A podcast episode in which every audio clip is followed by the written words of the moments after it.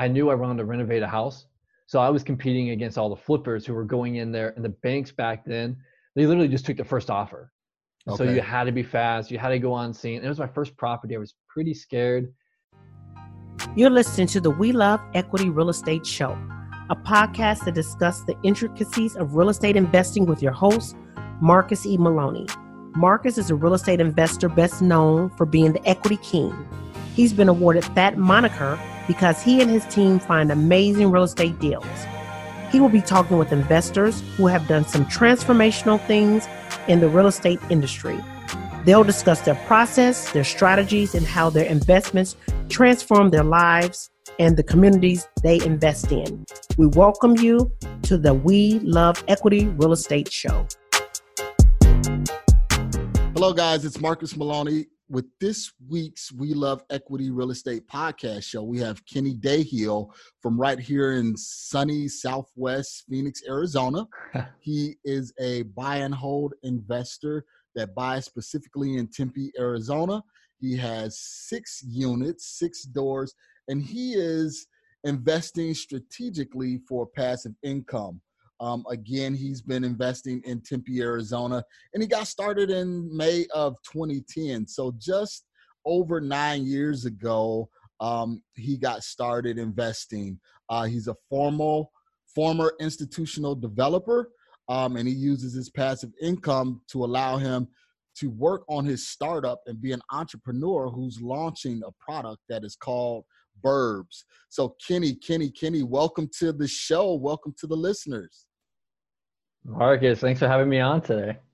Hey man, it is my pleasure. It's my pleasure. Hey guys, just so everyone know, we have a background. Me and Kenny met at a BP uh, weekend meetup and just kind of talking. We kind of hit it off, and um, I said, "Hey, this guy will have some knowledge and he can really share it with our listeners."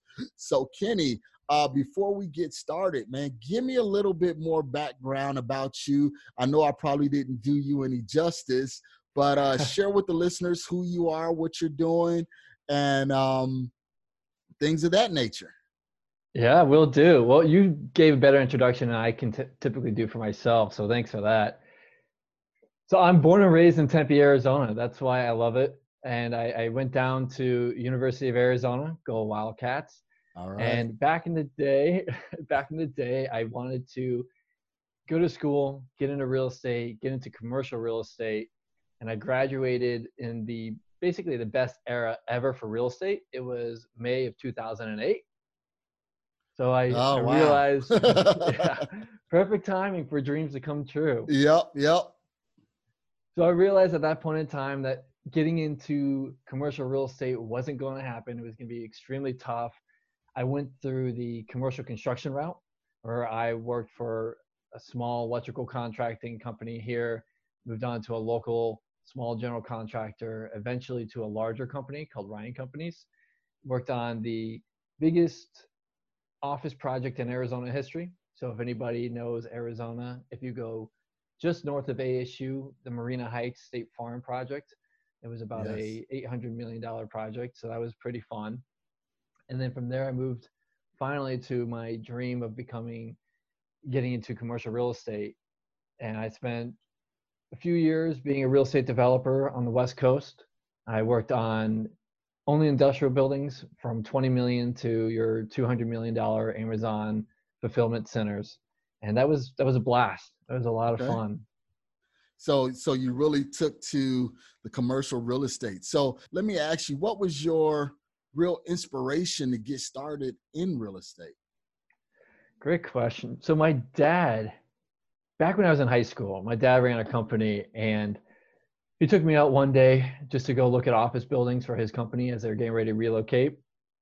And I'll never forget this moment where we were and everything. And I were sitting in the car and I asked him, so dad, are you going to buy this building for your company? And he said, no, we just lease it. We pay somebody else to rent. And it dawned on me at that point, I was like, somebody pays somebody else to just stay there. Like that is what I want to do. Absolutely. Just have people pay me money. That is the dream. And that it was is. that was kind of the aha moment when I realized I wanted to get into real estate. Okay. So that was your aha moment to say you wanted to get into real estate. Um, normally, with real estate investors and entrepreneurs uh, per se, they always have this this dream down inside of them, and as a young kid, it starts to materialize. So, tell me, what was your first business transaction as a child? So I've got two. The Okay. first wasn't I I don't know if you can call it a transaction. I just like this story. So I went to my dad's conference room one day on a weekend and I sat there. I was probably four or five years old. And I sat at the head of the desk or head of the table and I went person by person by person. Now understand nobody's in this room. So it's literally Okay. just me. And I go, You're fired. You're fired. You're fired. so at that point I, I was I knew I was either destined to be the president or a, a real estate mogul. But Okay. I, so I've, I've always loved that business idea. I don't know if I've got that same mentality today, uh, but my first transaction financially, my family still gives me a hard time. My grandparents used to come into town. And they would always come from Utah, go to Vegas, gamble, and then come to Arizona. So I always knew Grandma Patty had some nickels and dimes and yeah. quarters Yeah.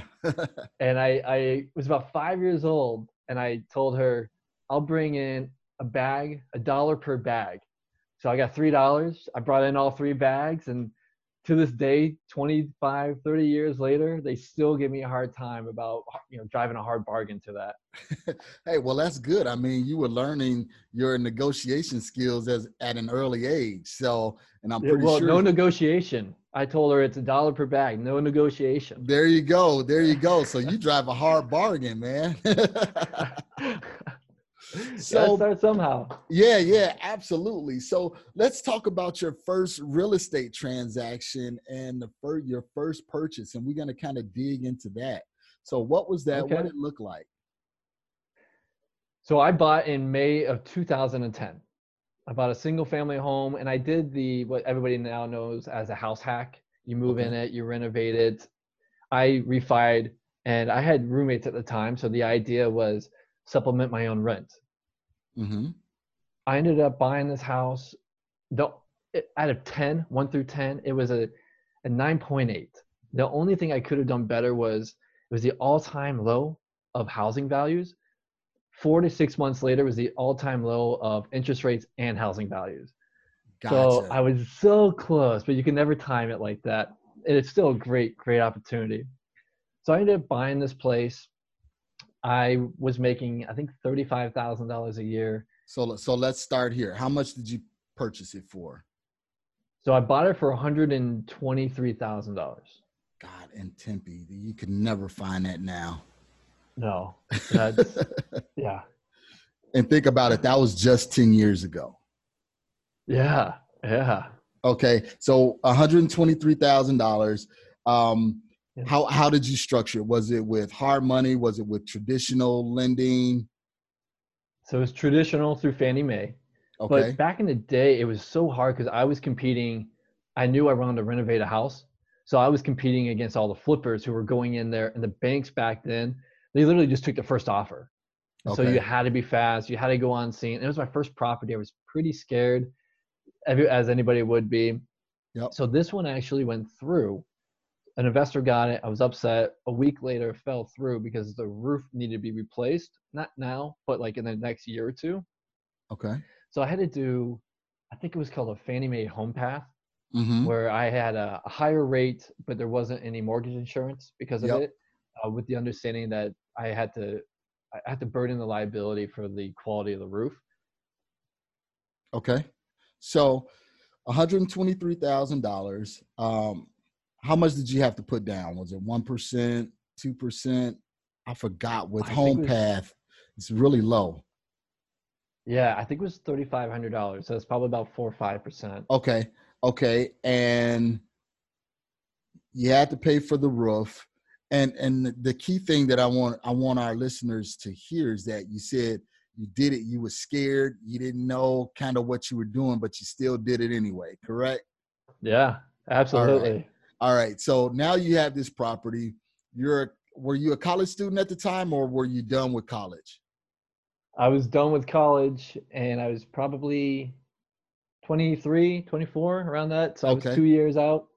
Okay, so 23 years old, fresh out of college. Uh, you have a $123,000 mortgage debt now. Um, you need a roof on the house. Kind of what was going through your mind, man? I have always wanted to renovate houses, but I didn't know anything about how to renovate. And I've always made like little side projects. So I ended up just, it's kind of before YouTube was really, really big, but I bought this book. Oh, it's not, it's over there. But I got the Home Depot Home Improvement One, Two, Three book, and it was my Bible. I would just read it. The next task coming up, I ended up doing probably 60% renovations on my own, hiring Okay. out a few tasks, a tiling and cabinets, but all the demolition, drywall, painting, I did. Uh, unfortunately, my tools got stolen in the middle of it, so I learned a lesson: don't keep Oh, your tools in the house. Yeah, yeah. That's one of those tough lessons you have to learn. Yeah, and I didn't have a truck to bring things back and forth, so it was it was not possible uh, to leave or to take everything home with me every day. So Okay. it was, it was unfortunate lesson learned, but it's okay. Ryobi Tools. If anybody knows where they're at, let me know. so, um, $123,000. You're renovating this house. How much do you think you put into it? I think I put in about fifteen to twenty thousand. I think I budgeted fifteen. I ended up spending twenty because because my tools got stolen. My cousin was a handyman, and I ended up hiring him to not only help me, teach me, but also to make sure I got done fast enough. We had a my roommates and I we had a lease that expired. I had three months to get it To get all it done. done. and moved out. Yeah. Okay. All right. So you're about 146, 147,000 dollars into it. What was what was your mortgage note? Do you remember? Oh man, I paid like I gotta be careful so my old roommates don't hear how much money I made on it. Eric earmuffs. So I I think my mortgage was about nine twenty five. okay. All right, 925 and and now this is the secret sauce. How many roommates and how much were they paying you? So it wasn't as great as it should have been. If I was smarter back in the day, I only had two roommates. My well Okay. three. So my brother and one of my best friends, and then our dog. So there, Okay. she didn't do anything. She didn't pay rent, unfortunately. And so, and each of them paid. I want to say it was three fifty or four hundred. So Okay. I I could have gone up more. We were all paying about that price before, so we got a nicer house. And my idea was, you take care of your friends. I would rather know who these tenants are, and it worked out. Absolutely, absolutely. And you were living in there with them. It was a house hack, so you Yep. were only paying about you know 125 bucks a month Yeah. rent, basically on your mortgage, Yeah. and your brother and your roommate was paying the rest. So kudos Yep. to you, man. That's that's smart, especially at 23 years old. You know, you're like, hey, we got to have a place to stay instead of paying this landlord that we're currently paying. Hey guys, let's come together and essentially you guys pay me and I'll put a roof over your head. Yeah. A new roof. Right, right, exactly. A new roof. How about that? so, um, kind of rolling on, what was the next step after that? You know, after you start seeing, okay, the mm-hmm. light bulb went on and hey, I can make some money doing this. What what was the next step? So it took me probably, I want to say two to three years after I bought the house to get in, and then I had to unwind for a little bit. But I was always trying to learn more about real estate. And the next thing I did was a refi cash out. And Okay. so my mortgage was, what I say, 925, something around there. I ended up in within two, three years, I refied the house was appraised, I think 220, 240. So I ended up getting a new note for about 180 because you could take 75% loan to value Yep. minus my previous debt. So I, I got $75,000 out of that deal, which was enough for me to start looking for two new properties. Okay. So you basically used the BRRRR strategy back in 2010 when not too many people were doing it. You know, so you put yeah. you put the money into it, did the renovations, you know, 20 grand renovations, and then two years later you ended up taking 75k out using that money to go and buy two two other properties all right smart man so what are you doing you got this $75000 how are you finding these these next two properties so i found my next two properties through mls and it was a little bit competitive. So the second one i got it was the it was a pure rental at that point. I found one it just happens to be the neighborhood directly south of me which was convenient. Okay. Made an offer on that fixed it up. This time i did uh, i got more confidence of my abilities for renovation. So Mhm. this time i did i think everything inside the house was all me. The only thing i outsourced was the lawn care outside and redoing the yard because i absolutely hate doing yard work. Yeah especially in in phoenix when it's 120 Oh. degrees. Yeah. You know that's that's not rocket science kenny. We know. Well and i keep making the same mistake. Every time i buy a house it's always in june or june through august. And in arizona it's just with no ac it is brutal to Yep, start renovation Yep, that time is is ridiculous. So you got this new new house, you did everything to it, and now were you going to house hack that one, or were you just using that strictly for rental? that one was a strict rental Okay, It was a smaller house where I lived. I was already making my girlfriend, I think, moved in with me at this point, and we still had another another roommate. So I had a decent scenario going on there. Um, that house took me, I think, three months to renovate it. okay, So I would work my, I'd work during the day, and then I would get home. I would get home about six o'clock, seven o'clock, go go to the house and work till about two a.m. And then I ate a lot of Wendy's because it was Mhm. the only thing open at two thirty at night. yep, yep. Okay, what? How much did you? uh How much did you pay for that one? Because you said you found it on an MLS. Um, what was your acquisition price on that one? That was I want to say it was 175, 172. Okay. Somewhere right around there. Okay. That's that's about right. And we're looking at 2012, 2013. Um, yeah, I think it was 2013. Yep. Yep. Yeah. Okay. So 175 and and how much did you put into that one? So that one I actually used a hard money loan at Okay. first.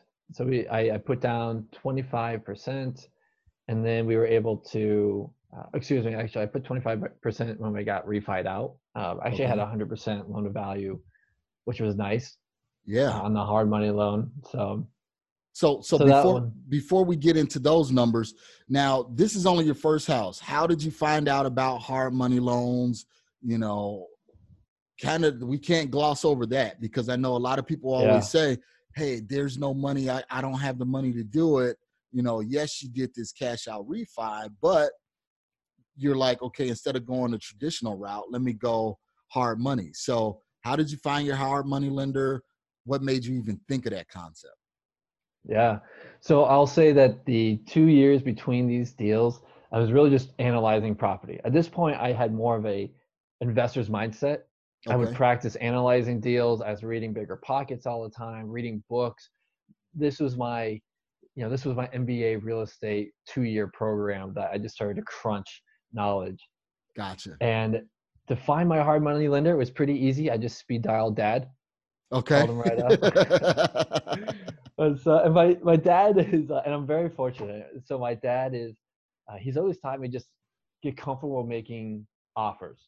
Yep. You know, like if you've got an idea, throw it out there and see what people. See what think of it. happens.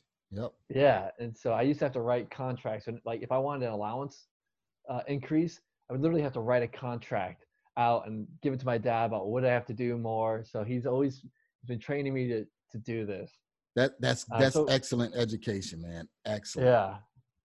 And it's um and I'm very lucky to have that relationship and a lot of people aren't. So I, I definitely acknowledge that. But this was his first hard money loan as well. And since then today he's actually a hard money lender out in San Diego. So Okay. He saw the the benefits of it. I made sure to sit down and really explain here's what I buy it at, here's what I fix it up, the ARV after repair value, how he makes his money and when he gets out. And Okay. it, we always make sure it's a good deal, you know. But if I always had the choice, I'd I'd rather give my friends or family my money rather Yeah. than a traditional stranger. Gotcha, gotcha. So, so your dad was the hard money lender. Um, now, was he very, very strict? What What was the terms of his of his agreement? How you said you had to put twenty five percent down, right? Yeah, Okay, yeah, dad wanted his money. Yeah, that doesn't mess around. Okay, 25% down on 175. Um, how much did you put into it? yeah. So real quick, I'm the second son, so I have to work harder for his love. You know, the first Got- son, he he gets he he gets his love right away. So I know it, Kenny. I'm the second son too, man, and and I wear that. I try and wear it as a badge of honor, but it's hard being the second son. Yeah. So, yeah.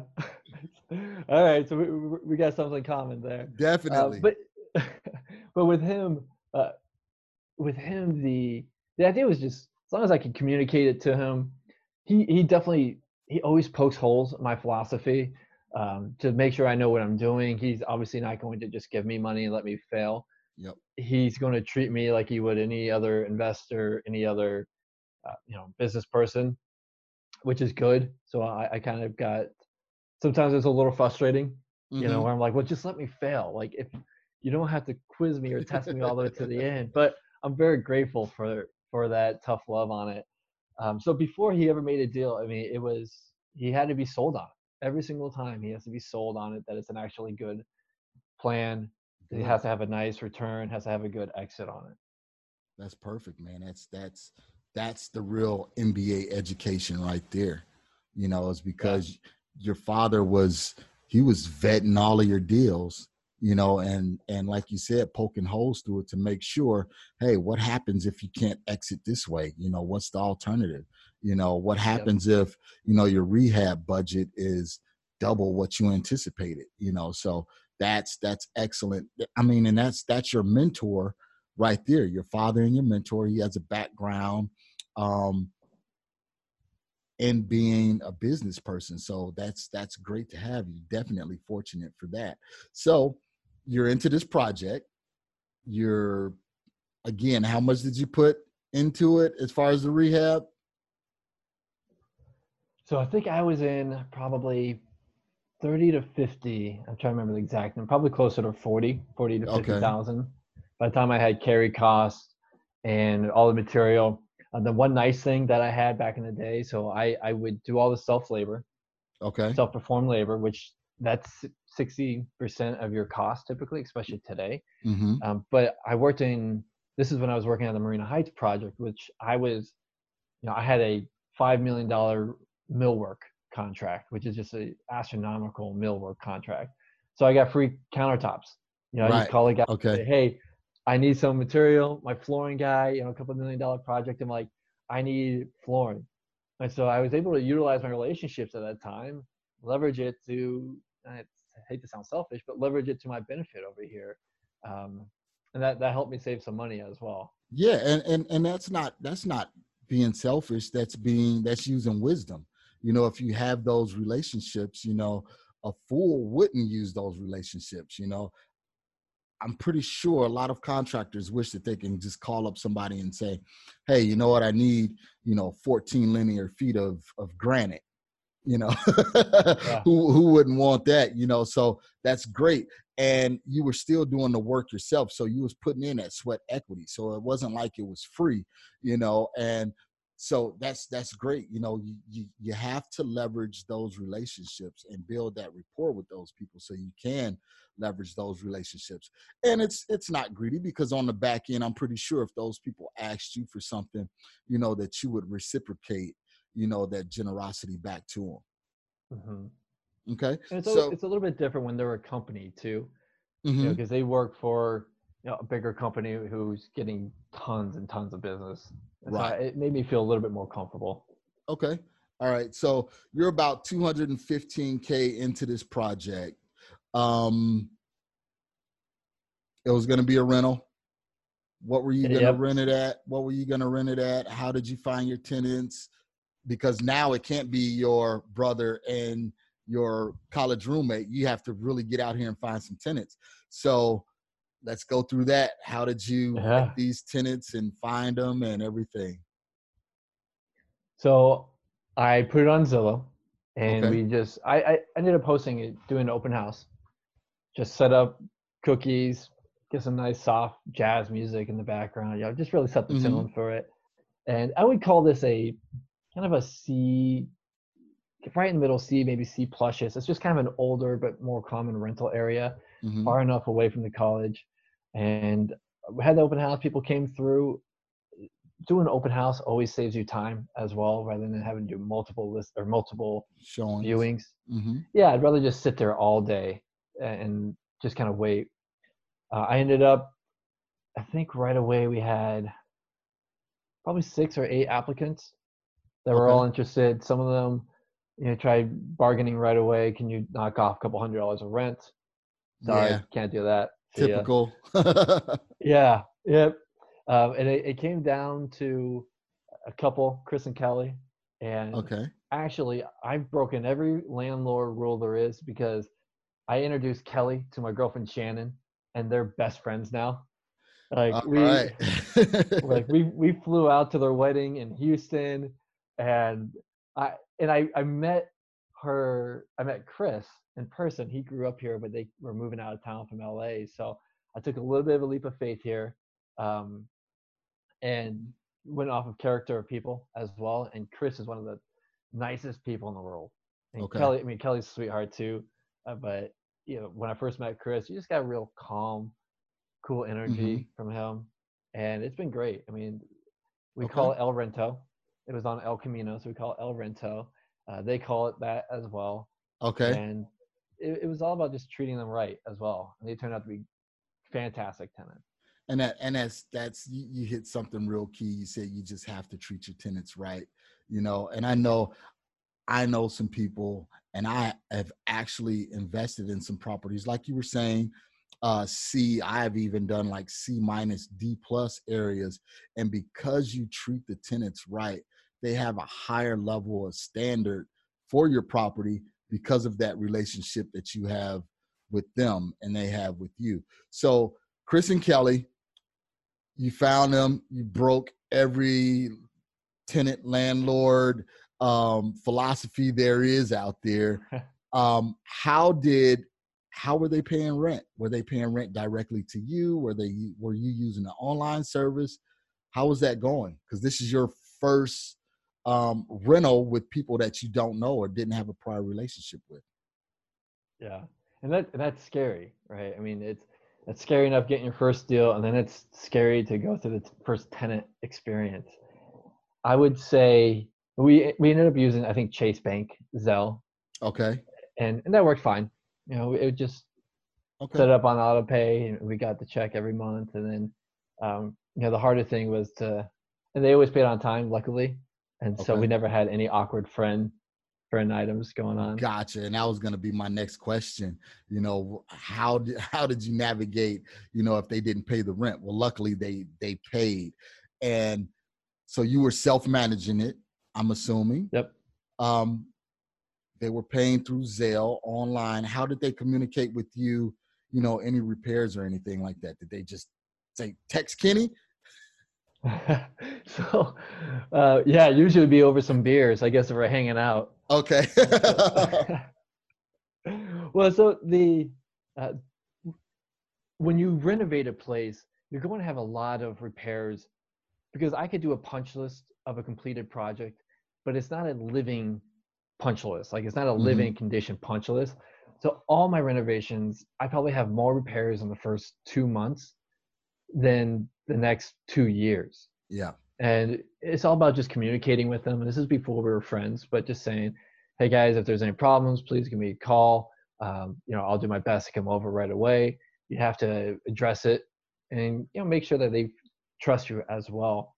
Okay. there was one time i had the water heater broke over there. So i, I learned my lesson on that one because the inspection report said you've got nine more months of this water heater and I had it. Yeah, I had it earmarked. I was like, month eight, I'm gonna go in and replace it. Uh huh. And at month seven and a half, you know, it burst. It went out. And so it leaks, yeah, it leaks everywhere. It's in the garage, but it leaked inside the kitchen as well. And this is just where communicating with people is key. I actually worked with deal with Chris uh, to do the floor repairs because it was laminate floating Okay. floors, and part of it was because I that was the worst thing I've ever done. Doing those floors were the worst thing I've ever done, and I didn't want to do them.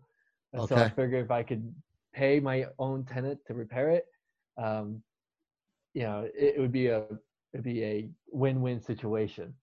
And we still joke around to this day because he says I bamboozled him into it. How do you know how difficult it's gonna be?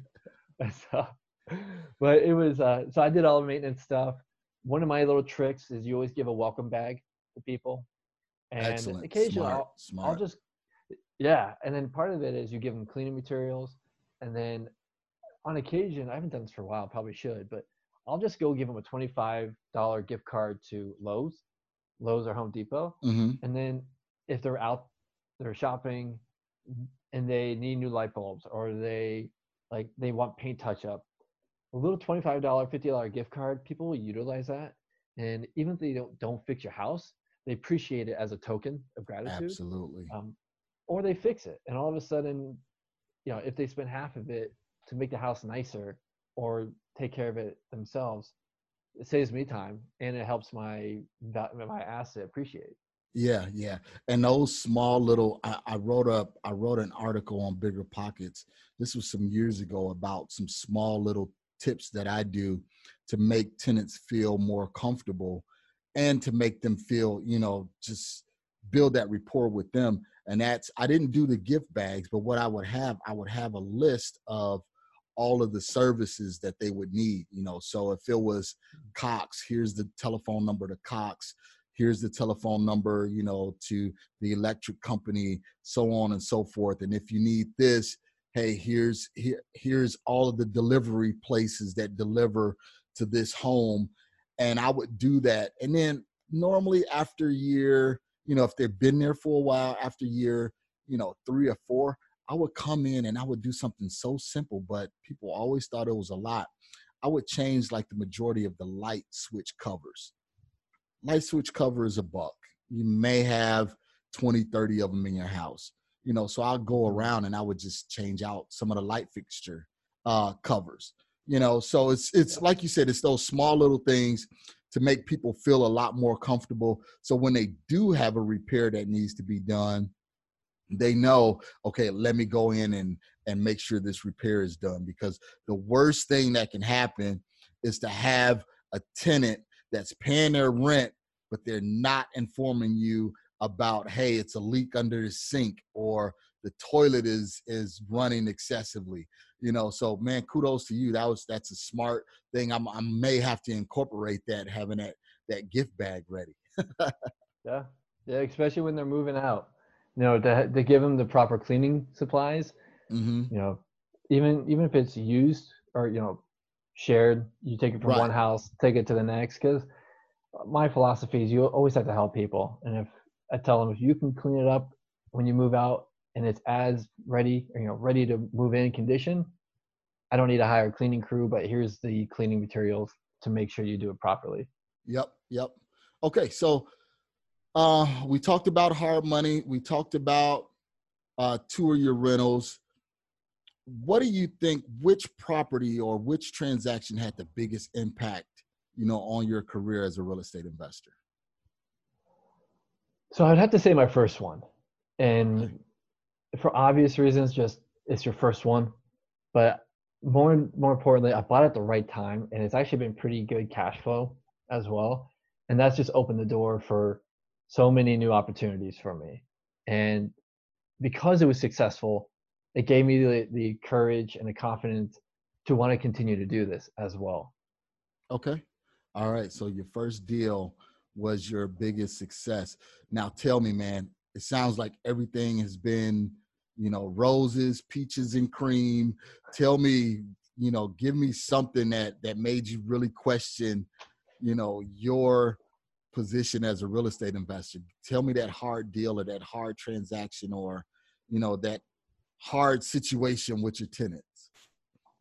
Uh, with my tenants. I had one that wasn't necessarily was, was associated to the real estate company, the technology side, but I'm pretty lucky. Most of it's gone pretty well. My turnovers go pretty smoothly. I will say two. One's really short. The first one is I learned a lesson that college kids like to make bets that they can punch through both sides of a drywall. So that Oh, was really? like the, that was the biggest repair I've ever had to do. Um, but I actually had another property. This is the probably the most frustrating thing I've had to do in real estate in Arizona.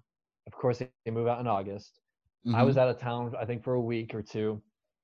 They move out, and they say they left it in clean condition, which was completely false. These I, they were younger, just postgraduate guys, okay.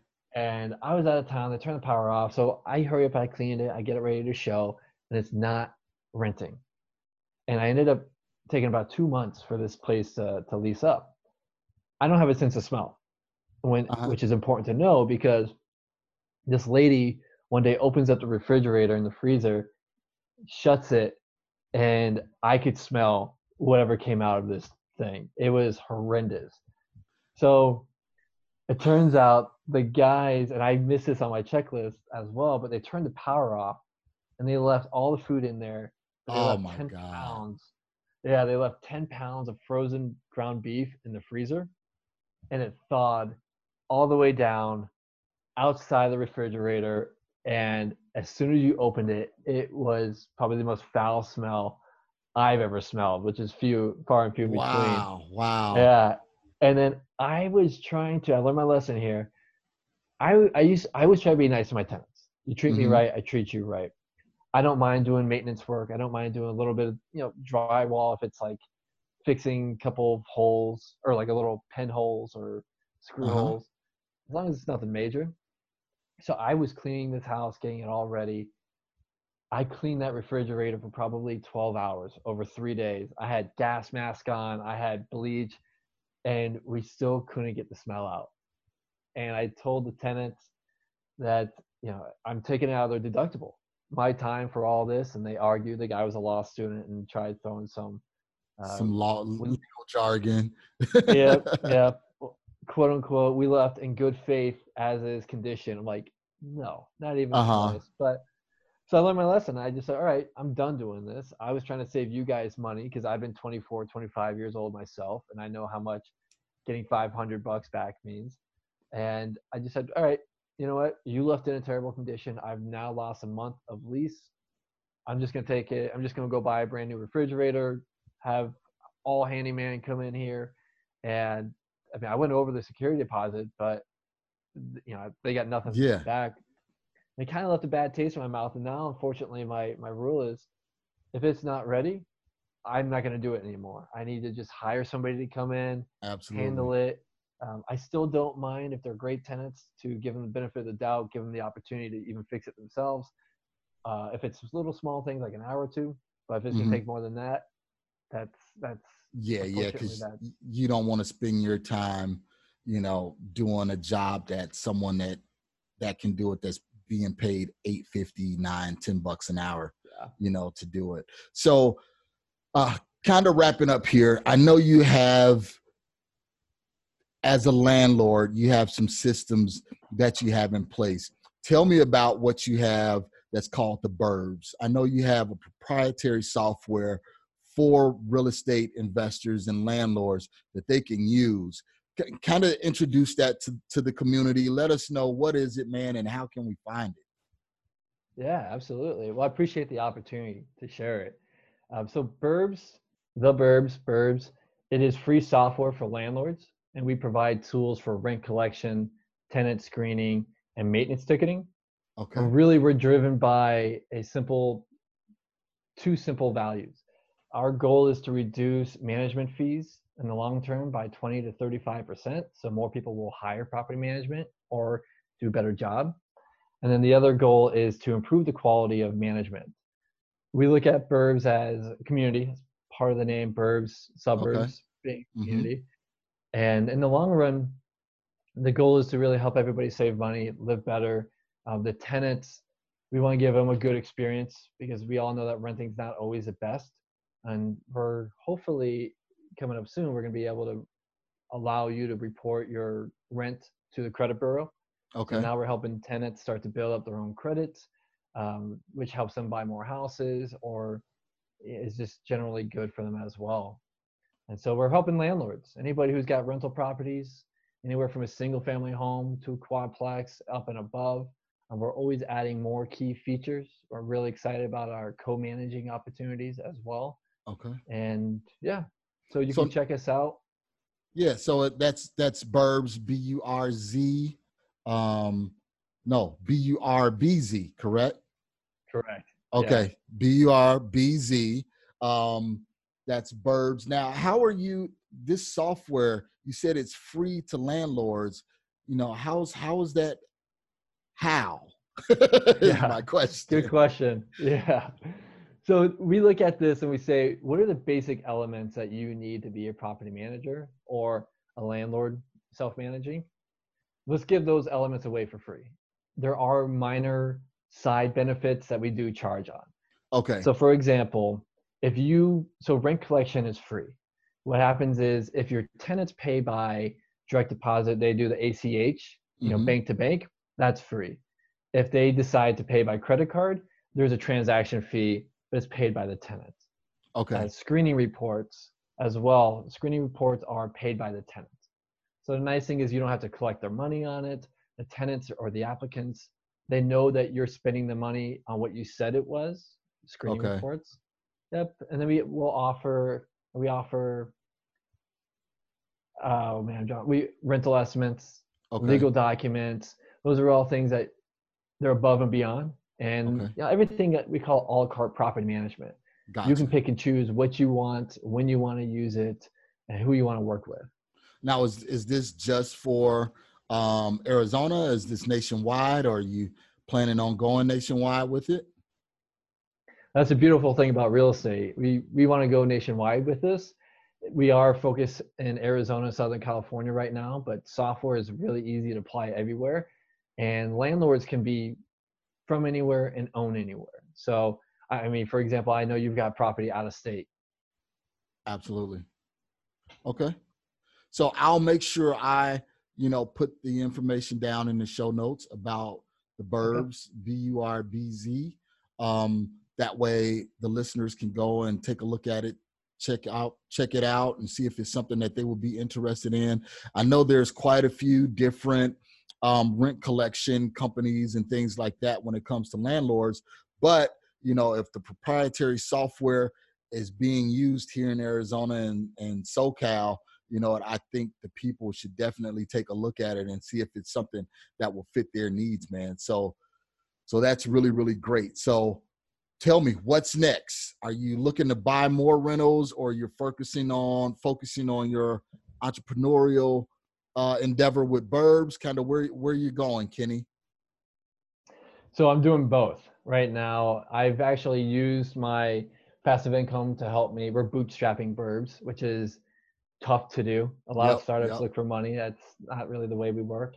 Um, so we're going to continue working on Burbz, trying to grow this out. But at the end of the day, I still love real estate. It's, it's been hard for me to sit on the sideline. Um, we look at this as an opportunity, really in the long picture. I think if we can take care of more people, my network will expand and, and I can benefit in the long term. Uh, we really want to work on the customer solutions. So Okay. you mentioned we do have a lot of competition. One of the things I love to share about us is, you know, any all of our users can call me up anytime. You know, I talked to Darlington. He sends me deals. He's an LA user. I went out to LA, had dinner to meet him, and he still sends me deals. I'm, know, we we converse. I teach him about different opportunities, different options, and everything he can do. Um, so I'm still heavily involved in at least that conversation.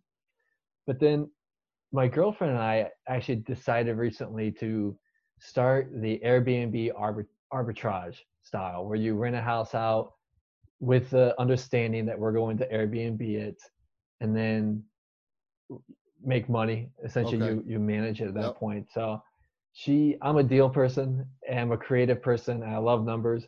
But she's a host. She Okay. loves taking care of people. So for us, it makes sense to team up and do something we can be great at. So we started that recently, just driving around. Um, I'm having to teach my girlfriend all about real estate. What to look You know, for, why- huh? Yeah, why property managers don't answer the phone on Sundays. Okay. Hey, and that's that's good, man. Especially when you have you know a partner that's willing to dive into real estate with you. You know, not everybody is fortunate to have that. You know, some some husbands or wives, their significant other is like, okay, well, you do that, while I do this. But whenever you can marry it and tie it together, you know, and work as a team, it's definitely a benefit, man. So we're going to jump right in, Kenny, and this next round is going to be our hot seat question. So, Kenny, we're going to put you on the hot seat, the hot seat, the hot seat. So, these next few questions, man, try and answer them as quick as you can. As quick as you can. Um, so, starting over, what would you do different? I would probably be more comfortable knowing who I am and accepting it. Okay, great. What is your greatest commodity outside of capital? My greatest commodity outside of capital uh, would be my curiosity. Okay. What is one thing you could do to be more productive? Oh man, I try really hard to be productive. I need to get better at this thing. I use this little timer, Okay. and it it just if I get on Facebook, I set it to five minutes, but I only remember about 50, 60 percent of the time. So if I can set that timer more often, I, I will be more productive. Okay, I use something that's called Pomodoros. Pomodoros. Again, it's with the timer. You have you block out your hours of the day, you know, and then once you get an one hour completed, you can set that timer and reward yourself with five minutes of Facebook and Instagram time. So that's something you can look up. Pomodoros. Um, what drives your ambition?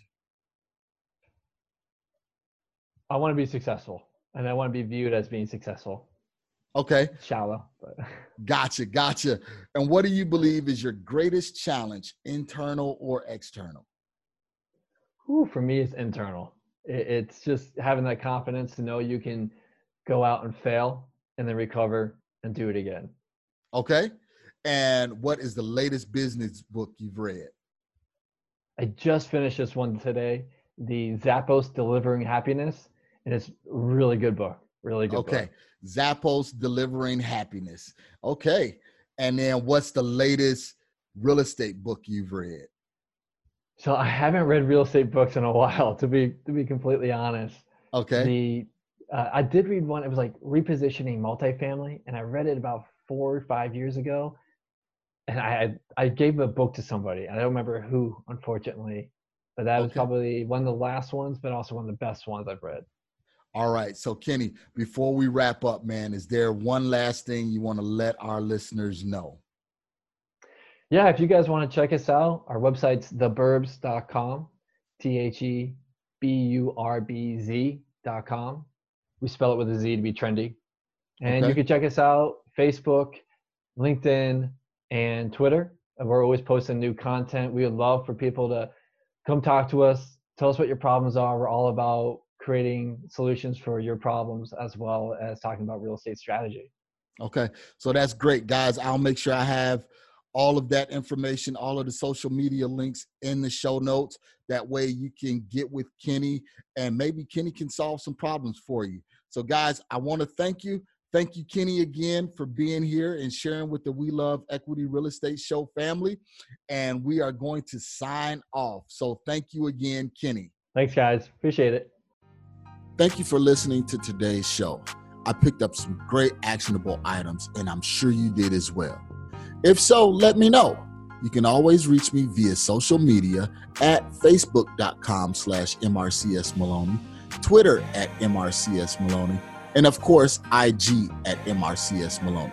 You can also always reach me via email at mmaloney at equityri.com. Make sure you reach out to our guest as well. You can always find their contact information in the show notes below. If you have not subscribed already, what are you waiting for? Join the family. And while you're at it, leave us a five star review. This is how we tell if we're providing you with what you need for your journey. If there's someone you would like for me to interview, or if there's a subject matter you would like for me to cover, please let me know. Finally, if you're looking for additional information about real estate investing, go to equityrealestateblog.com. Also, youtube.com slash Marcus Maloney. Until next time, family, always enjoy the journey.